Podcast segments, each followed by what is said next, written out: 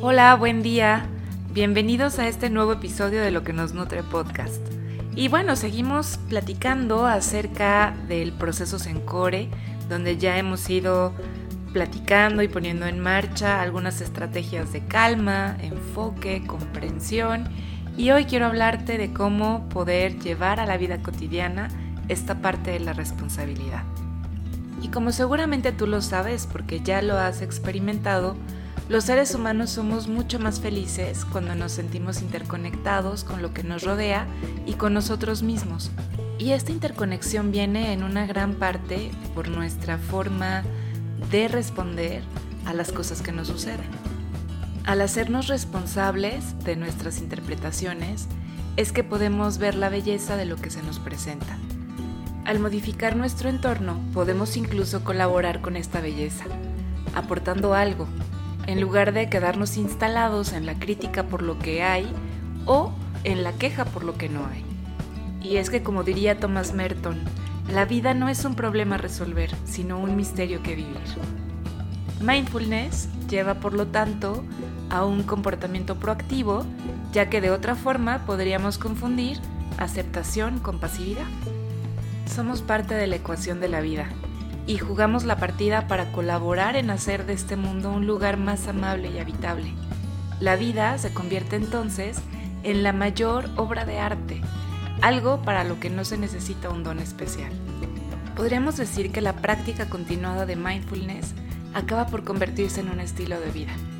La calidad de nuestra vida está en gran parte determinada por esa conciencia que ponemos en la energía que compartimos con nuestro entorno, ya sea de forma individual o social.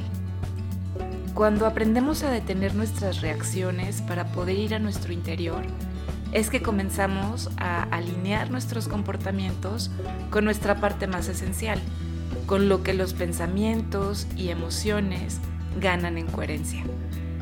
Y es así que nuestra forma de actuar en el mundo acaba siendo el reflejo de nuestros más íntimos valores.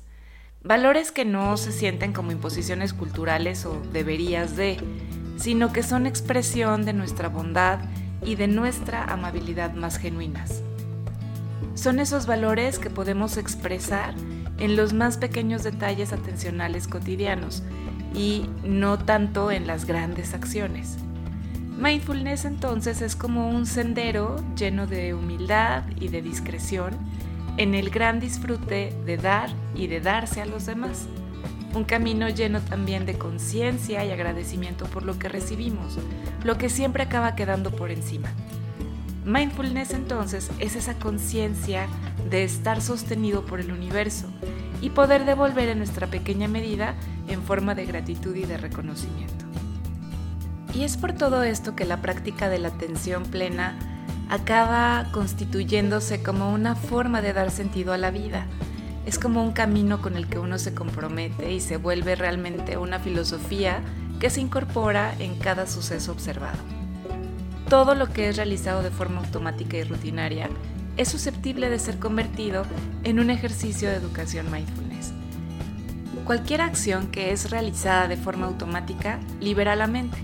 Sin embargo, cuando ésta no se enfoca, se ha demostrado que consume muchísima energía vital Literalmente, el cerebro, el mayor consumidor de azúcares de nuestro organismo, aumenta enormemente su consumo al activarse la red neuronal por defecto, la que se activa cuando estamos distraídos, rumiando pensamientos, saltando de uno en otro, y se convierte en un mundo de ensoñación estando aparentemente despiertos.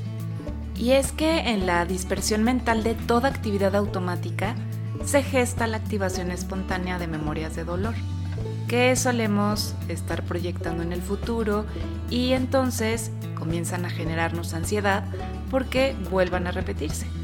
Las emociones consecuentes de malestar alteran nuestra respiración y en la voluntad de tratar de evitar ser conscientes de ellas, acabamos contracturando el cuerpo y alterando nuestra postura. Y los pensamientos, en coherencia con toda esta orquesta desafinada, acaban resultando igual de automáticos, contándonos una historia confusa a la que nos va a costar mucho trabajo darle sentido. Y bueno, podemos optar por continuar en nuestra vida con este patrón de desatención o ir a lo sencillo y comenzar a desautomatizar estas acciones, prestándoles atención deliberada. Y es que si algo es efectivo para conocernos a nosotros mismos, es el poder ser conscientes de nuestras acciones, sensaciones, emociones y pensamientos justo cuando las estamos experimentando. ¿Te das cuenta de cómo podemos traer toda esta metodología a la vida cotidiana y realmente volverla a un estilo de vida? Porque no tendría ningún sentido que estemos practicando durante varias semanas este programa Sencore y se quedara ahí como una anécdota más o menos divertida o interesante, ¿no? Realmente la vocación de este programa es que podamos ofrecer herramientas y prácticas que se incorporen en nuestras rutinas más cotidianas. Y así poco a poquito el programa Sencore se va volviendo una forma de habitar la vida. Hemos ido aprendiendo a generar estados de calma de manera deliberada a través de nuestra respiración, a poder generar espacios de pausa eh, consciente durante nuestro día para poder también tener esos respiros necesarios ¿no? de limpieza para poder continuar con la rutina del día.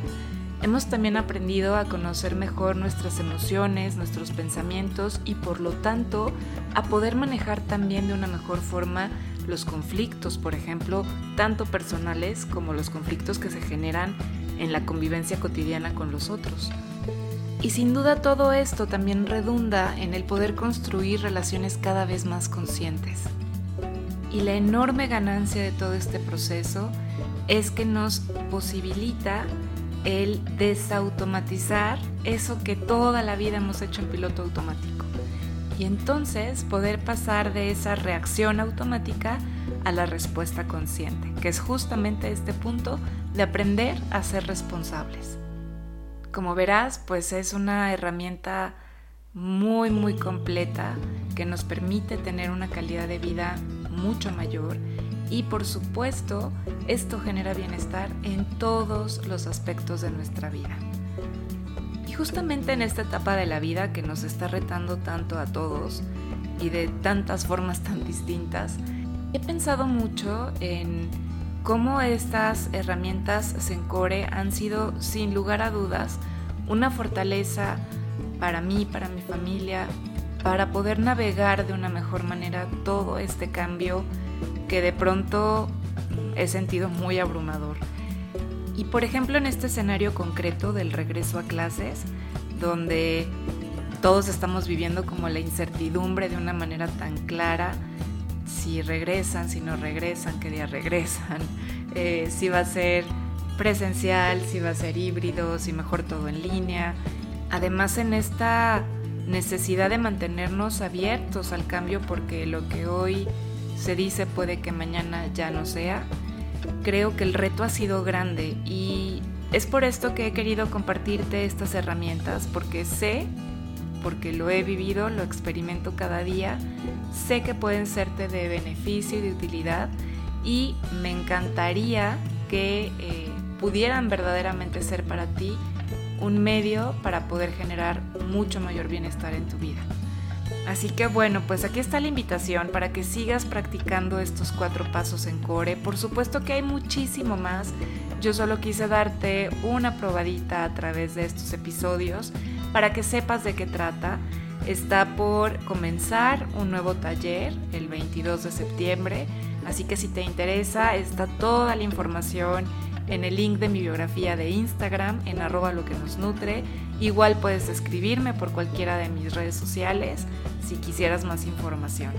Y bueno, deseo con todo mi corazón que tengamos un comienzo escolar, aunque diferente, que sea de provecho y de beneficio, que podamos estar tranquilos con las decisiones que hemos tomado al respecto, que podamos transitarlo de manera confiada y que sea cual sea la forma en que lo vivamos, pueda traer algo bueno para cada uno de nosotros. Ese es mi deseo para este comienzo les mando un abrazo muy grande. Muchísimas gracias por estar aquí y nos encontramos el próximo lunes para seguir cultivando juntos luz, sabor y nutrición en la vida cotidiana. Hasta muy pronto.